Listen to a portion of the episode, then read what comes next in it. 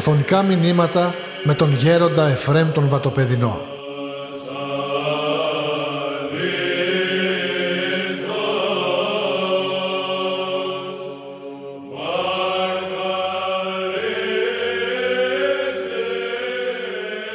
Νομίζω ότι ο καθένας από μας έχουμε μια αίσθηση πνευματική και νομίζω ότι κάτι κάνουμε και πρέπει οπωσδήποτε από, αυτό το, από το κάτι που κάνουμε να προαγόμεθα και να κάνουμε κάτι καλύτερο. Τώρα ήμουν στο κονάκι και μου λέει κάποιος που ήταν εκεί μαζί μου λέει τι θα μιλήσεις; Λέω δεν ξέρω και εγώ τι θα πω, ότι με φωτίσει ο Θεός. Και έρχομαι εδώ και βλέπω ότι είναι Μεγάλη Τεσσαρακοστή, είναι ο Άγιος Ιωάννης της Κλίμακος που γιορτάσαμε χθες ενθυμούμε τον αείμνηστο γέροντά μας που μας έλεγε ότι ο Άγιος Ιωάννης μας παρέχει το καταστατικό χάρτη του μοναχισμού και της πνευματικής ζωής. Δεν ξέρω αν έχετε διαβάσει, αν έχετε ακούσει το, για τον Άγιο Ιωάννη της Κλίμακος, για την κλίμακα και μάλιστα σε έναν στο μοναστήρι που έλεγα ε, του έλεγα ότι δεν το γιορτάζει η Εκκλησία. Μου λέει γιατί το γιορτάζει η Εκκλησία δύο φορές το χρόνο τον Άγιο Ιωάννη της Κλίμακος; Λέγω δεν το γιορτάζει η Εκκλησία διότι απλώς ήταν συγγραφέας της κλίμακος και άλλοι πολλοί είναι συγγραφείς και τωρινοί και παλαιοί και προπολών αιώνων και δεν τους γιορτάζει η Εκκλησία. Ακριβώς ο Άγιος Ιωάννης και σας προτρέπω να μετρεφυλίσετε την κλίμακα και να τη διαβάσετε και να τη μελετήσετε είναι ο Άγιος Ιωάννης όχι απλώς ένας συγγραφέας αλλά είναι ένας ο οποίος είναι συγγραφέας της δικής του εμπειρίας. Και έχει μεγάλη σημασία και ο λόγος ο εμπειρικός και η γραφίδα η εμπειρική.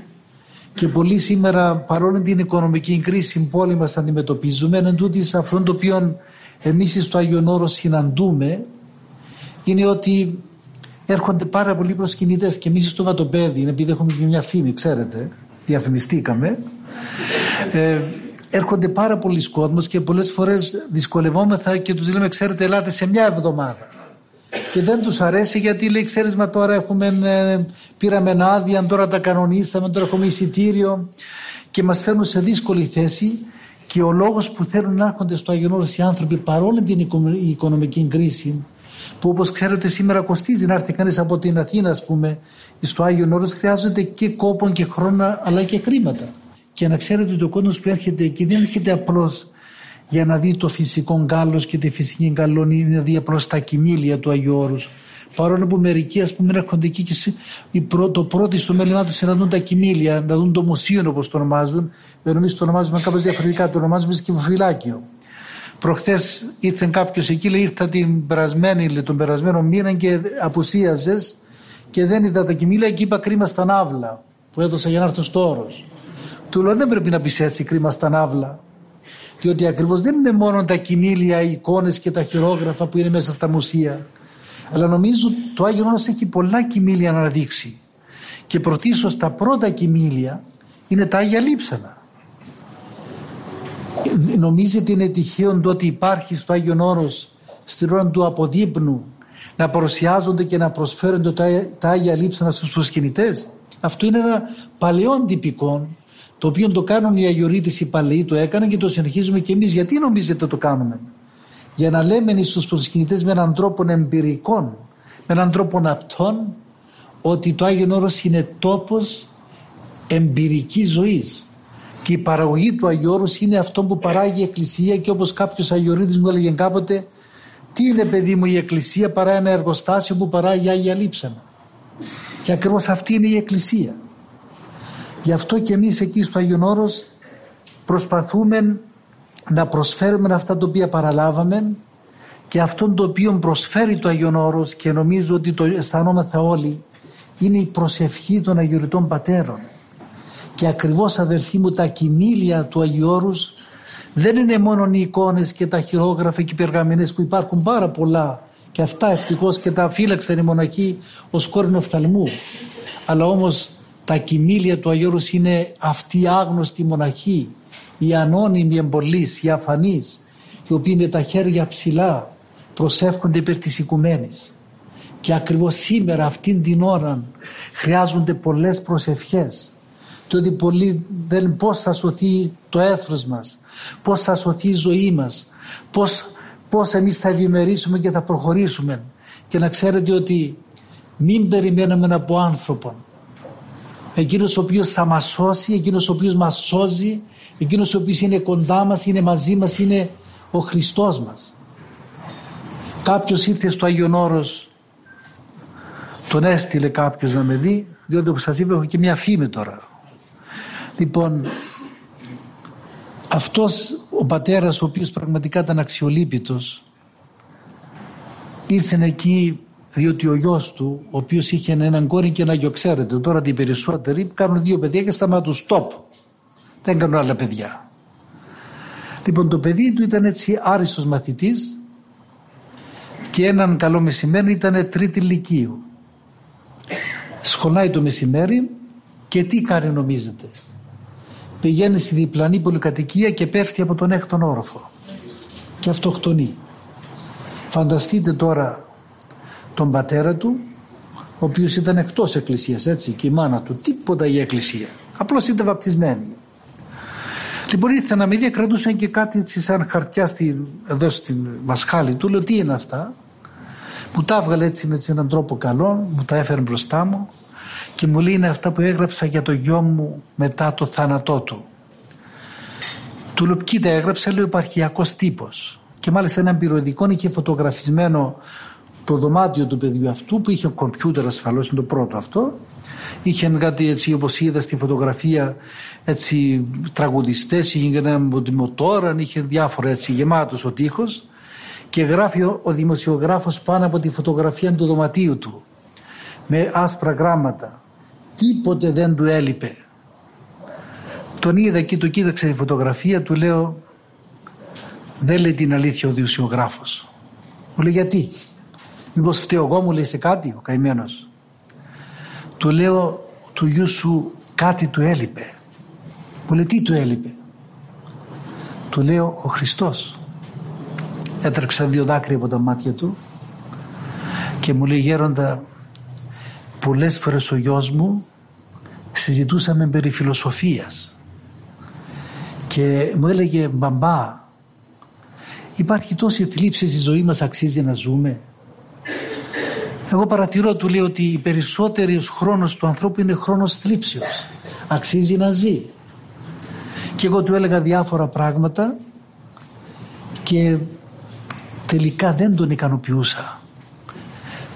Και ακριβώς μου λέει αν είχα εγώ χριστιανική ανατροφή εγώ ίδιος και έδιδα και στο παιδί μου δεν θα είχα αυτό το αποτέλεσμα και όντως αδελφοί μου ότι σήμερα οι άνθρωποι εργάζονται σήμερα προχωρούν βλέπετε οι σπουδές είναι φτηνές σήμερα γίνονται διάφορα ας πούμε προσπάθειες να πάει στην Αγγλία να πάει από εδώ να πάει από εκεί λοιπόν και εύκολα και χαιρόμαστε που σπουδάζουν τα παιδιά μας αλλά όμως εάν δεν τους δώσουμε τον Χριστόν δεν ωφέλουν οι σπουδές. Μην νομίζετε ότι το ωφελούν και πολλοί. Διότι ακριβώς αυτό το παιδί όπως και πολλά παιδιά σήμερα έχουν αυτήν, αυτήν την κενότητα. Ήθελε ένας επίσκοπος πρόσφατα στο μοναστήρι μας και λέει στη Μητρόπολη του που είναι, νομίζω είναι περίπου 300.000 πέρσι έχουν αυτοκτονήσει σε φασμιότητα 18 άνθρωποι. Και ακριβώς είναι η ώρα που πρέπει να αποδείξουμε αδελφοί μου ότι είμαστε χριστιανοί πρέπει να αποδείξουμε ότι έχουμε χάρη Θεού και ότι δικαιωματικά μπορούμε να μετέχουμε σε αυτήν τη Θεία Ενέργεια και ότι δεν πρέπει να ξεχνούμε ότι ο άνθρωπος για να μπορέσει να ξεπεράσει το πρόβλημά του σήμερα ήμουν σε ένα γραφείο και ήρθε μια κοπέλα και μου λέει ξέρεις πέθανε ο άντρας μου και πέθανε ένα καριέος και την είδα την καμένη πόσο πόνον είχε και της είπα ότι πρέπει να δεις το θέμα πνευματικά Της είπα δύο λόγια. Της είπα κόρη μου είναι μυστήριο πως έρχεται ο άνθρωπος στη ζωή. Και είναι μυστήριο πώς φεύγει ο άνθρωπος από τη ζωή και πότε φεύγει. Δεν υπάρχει γιατί. Και ακριβώς αυτή τη στιγμή έρχεται στο νου μου μια άλλη κοπέλα με συνάντησε στο μετόχημα στη Ζηξάτη και μου λέει γέροντα έκανα ένα μεγάλο αμάρτημα. Πέθανε ο πατέρας μου σε ηλικία 60 ετών και όταν έφεραν το φέρετρο στο σπίτι εγώ από αντίδραση μπροστά σε όλον τον κόσμο έσπασα την εικόνα του Χριστού και η καημένη αυτή ας πούμε ήρθε έτσι με δάκρυα να το πει. Και της λέω κόρη μου δεν φταίει ο Χριστός γιατί πέθανε ο πατέρας σου αυτά είναι ανερμήνευτα. Πολλές φορές λέμε και εμείς από καλή διάθεση γιατί αυτό; Γιατί να πονάει ο τάδε; Γιατί να πονάει αυτό το μικρό παιδί; Κι όμως εμείς είμαι θαμίωπες αδελφοί μου. Δεν βλέπουμε μακριά. Ενώ η ζωή του ανθρώπου που έλεγε ο αείμνηστος γέροντας Πορφύριος δεν τελειώνει ποτέ. Ο θάνατός μας δεν είναι το τέλος μας. Απλώς είναι η μετάβασή μας. Γι' αυτό ακριβώς και ο άνθρωπος είναι αθάνατος. Και μάλιστα αυτός ο πατέρας λέει ήρθα μερικοί ψυχολόγοι στο σπίτι μου τους έστειλαν κάποιοι γνωστοί μου να μας πούν έτσι παρηγορητικά λόγια και μου είπαν ε σταθείτε στα πόδια σας δεν είναι τι να κάνουμε, είναι κάτι σοβαρό, είναι μένα, αλλά δεν είναι κάτι που πρέπει να μας ισοπεδώσει κλπ. Και, και το απαντάει η μάνα ως επιτοπλίστο στο ψυχολόγο. Του λέει παιδί μου, του λέει μας έμειναν πόδια για να σταθούμε. Βέβαια οι ψυχολόγοι όταν είναι ιδιαίτερα χριστιανοί μπορούν να βοηθήσουν μέχρι σε ένα σημείο έτσι. Δεν μπορεί ο ψυχολόγος αυτά να τα πάρει διότι ακριβώς σε αυτήν την ώρα ιδιαίτερο σε αυτήν την ώρα ο άνθρωπος χρειάζεται τον πνευματικό τρόπο. Χρειάζεται να βρεθεί ο άνθρωπος ο πνευματικός να το βοηθήσει να ψηλαφίσει τη χάρη του Θεού. Διότι νομίζω αυτήν τη στιγμή ο άνθρωπος ιδιαίτερος θέλει να κοινωνήσει με τα της Θείας χάριτος. Και ακριβώς εχθές έλεγα στους πατέρες εκεί που μιλούσαμε στο μοναστήρι πόσο ο γέροντας μας ο αείμνηστος μας ετώνιζε ότι πρέπει η ψυχή του ανθρώπου να γευθεί την γλυκύτητα της χάριτος και πόσο να δικεί ο άνθρωπος τον εαυτό του όταν ακριβώς δεν προσπαθεί να βρει αυτήν την γλυκύτητα της χάριτος. Γι' αυτό τώρα βλέπετε έχουμε διάφορες ανασφάλειες, ανησυχίες. Βλέπετε οι άνθρωποι είμαστε το βράδυ μέχρι το πρωί δεν ξέρουμε τι θα ακούσουμε.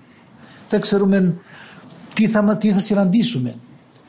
Και όμως ο άνθρωπος όπως λέει το γεροντικό όπως λέει το, και το γεροντικό ένα ωραίο βιβλίο που σας προτρέπω να το διαβάσετε όπως λέει για τον μοναχό λέει κατ' επέκταση σε κάθε άνθρωπο. Δεν υπάρχει κοσμική πνευματικότητα και καλογυρική πνευματικότητα. Να κολλήσει ο ουρανός με την γη ο μοναχός είναι σε ειρηνική κατάσταση. Γιατί νομίζετε; Δεν σημαίνει ότι ο μοναχός είναι ανέστητος. Όχι. Αλλά ελπίζει στη χάρη του Αγίου Πνεύματος. Γι' αυτό και η Εκκλησία μας όπως είπα τώρα είναι μεγάλη τεσσαρακοστή.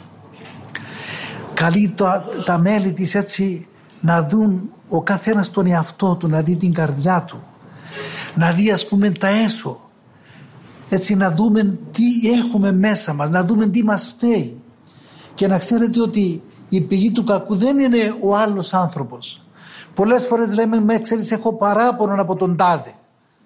Και θυμούμε τον γέροντα που μας έλεγε το να έχει παράπονο ο άνθρωπος από τον άνθρωπο άνθρωπο είναι πνευματική ασθένεια.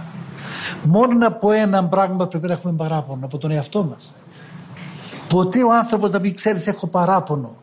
Γι' αυτό ακριβώς και η κλίμακα που σας ανέφερα προηγουμένως του Αγίου Ιωάννου όταν διαβάσει κανείς την κλίμακα βρίσκει αυτόν τον πεφωτισμένο, τον αγιασμένο άνθρωπο τον Ιωάννη ο οποίος ήταν ηγούμενος της Μονής Σινά ότι το πρώτο πράγμα που πρέπει ο άνθρωπος έτσι να δει και να αξιολογήσει και να επικεντρωθεί είναι ο εαυτός μας. Και πολλές φορές λέμε ότι το πρόβλημα δεν είναι ο άλλος άνθρωπος, δεν είναι ο συνάδελφός μου, δεν είναι ο προϊστάμενός μου. Είμαι εγώ. Γι' αυτό οι πατέρες έλεγαν ρίξε το πτέσμα επάνω σου και δέχω πειρασμό ουσιαστικά του αναπνοής. Γι' αυτό και εμείς αδελφοί μου για να μπορέσουμε να ολοκληρωθούμε να μπορέσουμε να βρούμε τον εαυτό μας, να μπορέσουμε να, να είναι θαύτοι. Πρέπει να βρούμε τον Χριστό μας.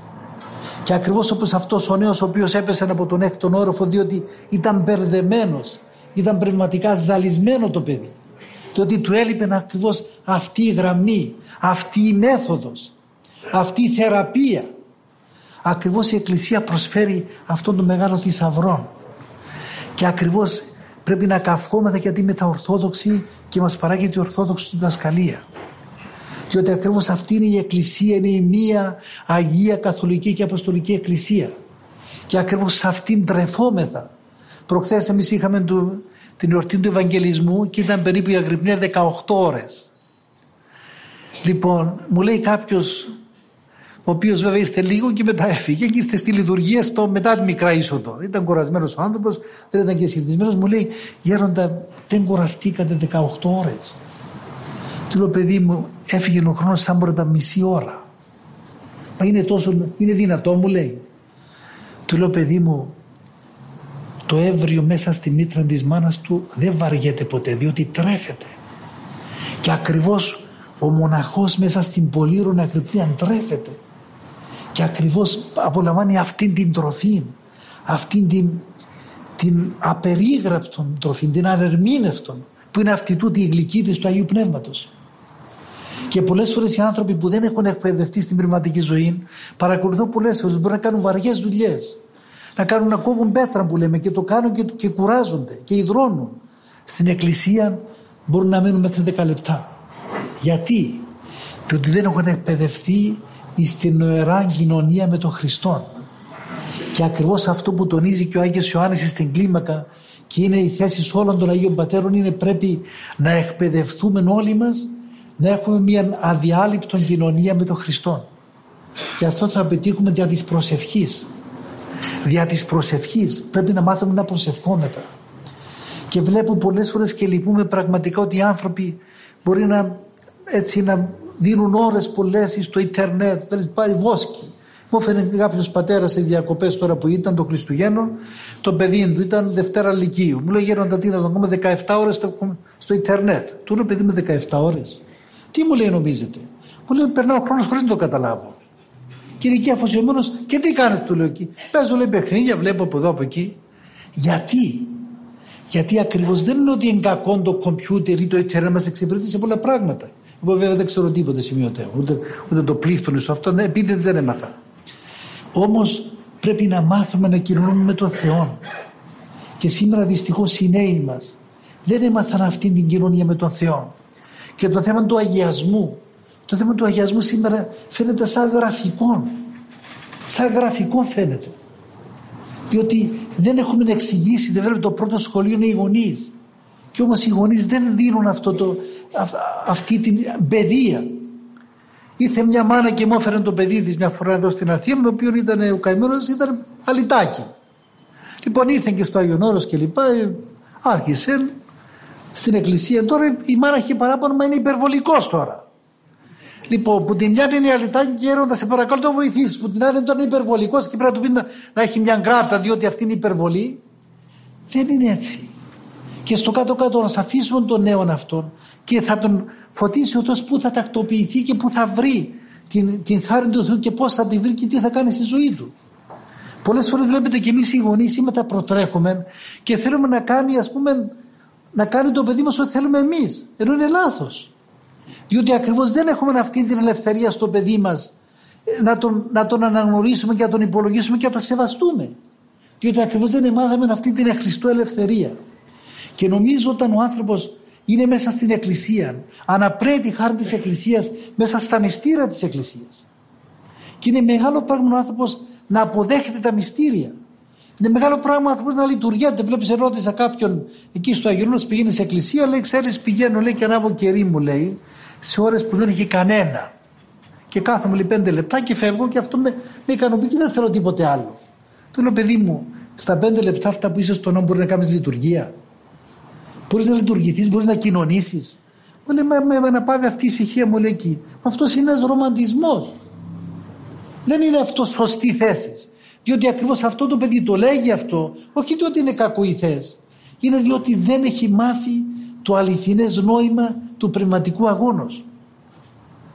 Και ακριβώς πρέπει εμείς να βρούμε αυτήν την, αυτήν τη ρέολα που λέμε, αυτόν τον τρόπο για να μπορέσουμε να, να χορτάσει η ψυχή μας χάρη Θεού και πρέπει να μάθουμε τα μυστήρια της Εκκλησίας πρέπει να μάθει το παιδί να εξομολογείται όταν είπα σε έναν ξέρεις από έξι χρόνια εξομολογείται το παιδί μα τι έκανε λέει Και αυτό έχει την αμαρτία του. Το ότι θέλει να το αγοράσει ένα παιχνίδι και σε ζαλίζει και κλαίει και δεν το αγοράζεις και συνεχώς συνέχεια είναι κοντά σου και σε πιέζει και αυτό είναι αμαρτία. Βέβαια, μακάρι να είχαμε την αμαρτία αυτού του παιδιού. Αλλά δεν πάει και αυτός να είναι, να είναι στην αμαρτωλότητα. Και αυτό ξέρετε πόσο θυμάμαι τον Παπαφρόντον και τον Ακιώτη που πει μια φορά. Παιδί μου λέει το παιδί είναι στο και μια φορά να πάει κάτω από το πετραχύλι του παπά, τελικά θα το πάρει ο Χριστός. Είναι μεγάλο πράγμα να μάθει το παιδί να εξομολογείται. Αλλά πώς θα μάθει να εξομολογείται το παιδί, εάν εξομολογείται ο γονιός του, η μάνα του, ο πατέρας του. Και αυτό είναι μεγάλο πράγμα. Εμείς είμαστε σε αυτή την Ορθόδοξη χώρα και όπως σας είπα, εμείς Αγιορείτες, δεχόμεθα ανθρώπους από τις άλλες Ορθόδοξες χώρες που ήταν από το καταπέτασμα του κομμουνισμού και βλέπουμε και μας λένε τα τραύματα και πόσο ακριβά το πληρώνουμε μέχρι σήμερα αυτήν, αυτόν τον διωγμό της Εκκλησίας και αυτή την καταπάτηση της Εκκλησίας. Και εμείς εδώ με τη χάρη του Θεού παρόλο που υπήρχαν διάφορα βλέπετε δεν κυβέρνησε ο αθεισμός στην Ελλάδα. Και αυτό ήταν μια ειδική δωρεά του Θεού. Και ακριβώς εμείς αδελφοί πρέπει να σταθούμε στα πόδια μας πρέπει να προχωρήσουμε και πρέπει οπωσδήποτε να βρούμε τον Χριστό και θα βρούμε τον Χριστό ζώντας μέσα στη ζωή της Εκκλησίας. Δεν μου αρέσει μερικοί που λένε, ξέρεις, με ο τάδε ρασοφόρο, με ο τάδε παπάς, ο τάδε ποναχός, ξέρω εγώ, τάδε. Ξέρεις, μας εσκανδάλισε. Βρε, παιδί μου, και αυτός άνθρωπος είναι. Απορρίπτεται η ιατρική επιστήμη γιατί υπάρχουν μερικοί κακοί γιατροί. Δεν απορρίπτεται. Δεν απορρίπτεται η Αγία Εκκλησία του Χριστού. Και πάντοτε η Εκκλησία του Χριστού έχει τους ευλαβείς ανθρώπους. Έχει τους δικούς του ο Θεός. Ο Θεός δεν αφήνει αμάρτυρον εαυτός πουθενά ποτέ. Γι' αυτό νομίζω ότι πρέπει να, έτσι, να προσπαθήσουμε και να βρούμε έναν καλό πνευματικό. Πρέπει να προσπαθήσουμε. Βλέπετε ένας προχθές ήρθε κάποιος εκεί λέει: Ξέρεις, έχω πρόβλημα με το μάτι μου και μου είπε να πάω στο Τελαβή, μου είπε να πάω στη Γερμανία και ρωτάω, του λέω τι να σου πω, ρώτησε να μάθεις το καλύτερο γιατρό να πας. Και σκέφτηκα και είπα για το μάτι μου που οπωσδήποτε καλά κάνει ο άνθρωπος που το πονάει και θα πάει στο γιατρό. Και να πάει στο γιατρό και, θα, και να θεραπευτεί. Δεν θα κλείσει κάποτε, θα κλείσει ούτως ή άλλως. Όμως καλά κάνει και φροντίζει για την υγεία του. Για την πνευματική ανάγκη όμως καταθέτουμε τέτοια φροντίδα να βρούμε τον κατάλληλο γιατρό. Και πολλές φορές δεν καταθέτουμε γιατί δεν έχουμε αυτή τη σωστή ιεράρχηση και τη σωστή θεώρηση. Γι' αυτόν ο άνθρωπος έχει ζωή μέσα του. Πότε αδελφοί μου, όταν υπάρχει ο Χριστός, ο οποίος είπε ο ίδιος, Εγώ είμαι η οδός, η αλήθεια και η ζωή. Και σήμερα δεν σας αποκρύπτω και στο αεροδρόμιο που πήγε και λοιπόν κάτι παιδιά που πήγαιναν κάπου φαίνεται και τα έβλεπα και μέσα μου έτσι λυπούμε, ήταν νεκρά πνευματικά. Δεν είχα μέσα τους τίποτε το πνευματικό. Και λέω αυτά τα παιδιά συνεχώς χαχανίζουν, γελούν, κάνουν χωρίς κανένα πνευματικό περιεχόμενο. Γιατί; Διότι ίσως στο σπίτι τους δεν άκουσαν ή δεν είδαν ή δεν εμαθήτευσαν. Γι' αυτό να ξέρετε ότι πρέπει να, να έρθουμε σε έναν πνευματικό συναγερμό Σήμερα το έθνος περνά μια δυσκολία. Η δύναμη που θα το βοηθήσει, η δύναμη της χάριτος. Η αγιά μου έλεγε, παιδί μου θυμάμαι και με ωφελεί τώρα που είμαι μοναχός. Παιδί μου, όποιος κρατεί τον Θεό δεν χάνει ποτέ. Και δεν το έλεγε απλώς με έναν λόγο φιλοσοφικό. Διότι ευίωνε σαν αγράμματι που ήταν, ευίωνε τη χάρη του Θεού και ήλπιζε στον Θεό. Διότι η ελπίδα στον Θεό, αδελφοί μου, δεν είναι μια ψυχολογική φαντασία. Η ελπίδα είναι μια ενέργεια της χάριτος που βεβαιώνεσαι με την πίστη προς τον Θεό ότι είναι αυτός ο δυνάμενος σώσει. Και αυτόν τον ζεις μέσα σου και, το, και είσαι βέβαιος και είσαι σε ειρήνη ασχέτως αν περνάς από θλίψεις. Δεν είναι, δεν είναι πολλές φορές η θεώρηση, είναι, είναι κακή θεώρηση. Προχθές στο μοναστήρι. Εκτιμούσαν το τηλέφωνο. Το είπα και άλλη φορά, να το ξαναλέω. Λοιπόν, χτυπούσαν το τηλέφωνο, ο αδικονητής φαίνεται απουσίαζε. Πήγαινα εγώ, ερχόμουν εκεί στα γραφεία, 20 φορές συνέχεια. Λέω κάποιο επίγον θέμα, πάω το πάρω εγώ. Ήταν μια κυρία, λέει θέλω το γέροντα. Λέω ο γέροντας είναι απεισχολημένος τώρα, δεν μπορεί να του μιλήσεις. Σας παρακαλώ να επίγω. Ε, τι είπε, να του μεταφέρω. Όχι, τον ίδιο θέλω και να με καταλάβετε, πάτερ μου λέει. Λέω, πέστε μου κυρία μου, τι, τι θέλετε; Λέει, θέλω να το ρωτήσεις μετά από 10 λεπτά συνομιλία αν, επέρα, αν θα περάσει η κόρη μου στο πανεπιστήμιο. Της λέω κι εγώ, κυρία μου, εδώ δεν είναι μαντίον των δελφών. Εδώ είναι μοναστήρι. Πες, γιατί δεν μου λες να πω του γέροντα να προσευχηθεί για τον πατέρα για την κόρη σου να περάσει. Λέει, ξέρεις πάντερ, λέει, επειδή έχει πολύ άγχο να τη πω αν θα μου πει ο γέρος ότι θα περάσει, να μην έχει άγχος. Λέω, μου όταν προσεύχεται δεν θα έχει άγχος. Θα δοθείς θα δώσει τη ζωή της στο Θεό και δεν θα έχει άγχος. Βλέπετε ότι πολλές φορές Οι θεωρήσεις μας είναι βλαμμένες, είναι αρρωστημένες. Δεν είναι έτσι όμως. Πολλές φορές παίρνουμε γράμματα. Εμείς στο μοναστήρι να σας λέω ότι απαντούμε σε βασμιότατε σε γράμματα που μας στέλνουν πέρα από 20.000 το χρόνο. Που ο κόσμος λέει τον πόνο του, ζητάει διάφορα λάδια, κορδέλα με την Αγία Ζώνη και ούτω καθεξής. Σας λέγω ότι γράφω στο γράμμα. Προσευχηθείτε να βρει δουλειά ο γιος μου. Προσευχηθείτε να μην χάσει τη δουλειά ο άντρας μου. Βέβαια είναι καλά αυτά που λένε, διότι έχουν ανησυχίες. Σπάνια να, βρει, να βρούμε να ξέρετε προσευχηθείτε να μου δώσει ο Θεός μετάνοια. Προσευχηθείτε να μου δώσει ο Θεός έτσι διάρτηση να αγωνιστώ για την ψυχή μου. Σπάνια τα βρίσκεις. Να μου πεις με τα άλλα που λένε είναι λάθος. Δεν είναι λάθος. Αλλά όμως δεν είναι μόνο αυτά. Γι' αυτόν ο άνθρωπος που αρχίζει και αναπνέει τη χάρη του Θεού, το πρώτο που θέλει είναι η μετάνοια. Πρέπει να έχουμε μετάνοια και η μετάνοια, αδελφοί μου, δεν είναι απλώς μια μεταμέλεια, ξέρεις, δεν έκανα καλά. Η μετάνοια είναι μια αδιάλειπτο διάθεσης της δικής μας του δικού μας βιώματος ότι εφτέξαμε στο Θεό και ακριβώς αυτή η μετάνοια είναι ένα μυστήριο και ένα θαύμα. Δεν σε οδηγεί σε μελαγχολία. Δεν σε οδηγεί σε απελπισία. Δεν σε οδηγεί σε πεσημισμό αλλά σε οδηγεί σε μια ελπίδα και σε μια χαρά. Γι' αυτό βλέπετε οι Άγιοι Πατέρες ονόμασαν το πένθος το κατά Θεόν χαροποιών πένθος έχει σημασία αυτό που σας λέω Γι' αυτόν λέει ο Άγιος Ιωάννης στην κλίμακα την ημέρα που δεν επένθησες λέει θεώρησε την ως χαμένη. Γιατί; Το ότι θέλει ο Άγιος Ιωάννης να μυρολογούμε; Όχι. Δεν είναι το μυρολόγια που κάνουμε για κοσμικά θέματα. Πρέπει ο άνθρωπος να καταλάβει τι έκανε ο Θεός για μας και πώς εμείς δεν ανταποκριθήκαμε και ζητούμε από το Θεό συνεχώς ως πατέρα που τον έχουμε όχι να μας ελύσει και να μας σώσει σύμφωνα με τα έργα μας. Όχι. Ο ίδιος μας το είπε και αν πάντα τα διατεταγμένα ποιήσετε εμήν και τότε αχρή εστέ. Έτσι ακριβώς πρέπει να βιώνει ο άνθρωπος και τότε υπάρχει μια μεγάλη αρετή που είναι η ταπείνωσης. Και μην ξεχνάμε αδελφοί μου ότι όταν ο Χριστός άνοιξε την καρδιά του στους μαθητές του και είναι από τις σπάνιες φορές που τους είπε τα εσώψυχα του Χριστός που ειδωρωτούν τον οι ίδιοι μαθητές ο διδάσκαλός μας είναι αυτός ο οποίος το βλέπουμε να ανασταίνει νεκρούς. Το βλέπουμε να περιπατεί επί της θαλάσσης. Το βλέπουμε όμως και να κουράζεται. Το βλέπουμε να κοιμάται. Το βλέπουμε να διψά. Το βλέπουμε να πεινάει. Τέλος πάντων ποιος είναι; Και ο Χριστός ως καρδιογνώστης τους είπε μη συζητάτε μεταξύ σας ποιος είναι. Μάθετε από πρώτο χέρι. Μάθετε απ' εμού ότι πράος ημί και ταπεινώ στην καρδία. Αυτή είναι μεγάλη λέξη, είναι μεγάλη ρίση. Και συνέχισε ο Χριστός και τους είπε και τότε βρίσετε ανάπαυση δε ψυχές ημών. Η ταπείνωση είναι μεγάλη αρετή. Η ταπείνωση δεν είναι κόμπλες μειονεκτικότητας όπως έλεγα κάποτε σε έναν Άγγλον ειδήμονα και επίσημον. Ξέρεις εμείς λέει φίλον του κυρίου Φίβου. Λοιπόν, μου λέει την ταπείνωση δεν την έχουμε εμείς. Εμείς την ταπείνωση την θεωρούμε ως κόμπλες μειονεκτικότητος. Γιατί νομίζετε; Γιατί δεν έχω γευτεί τον Χριστόν.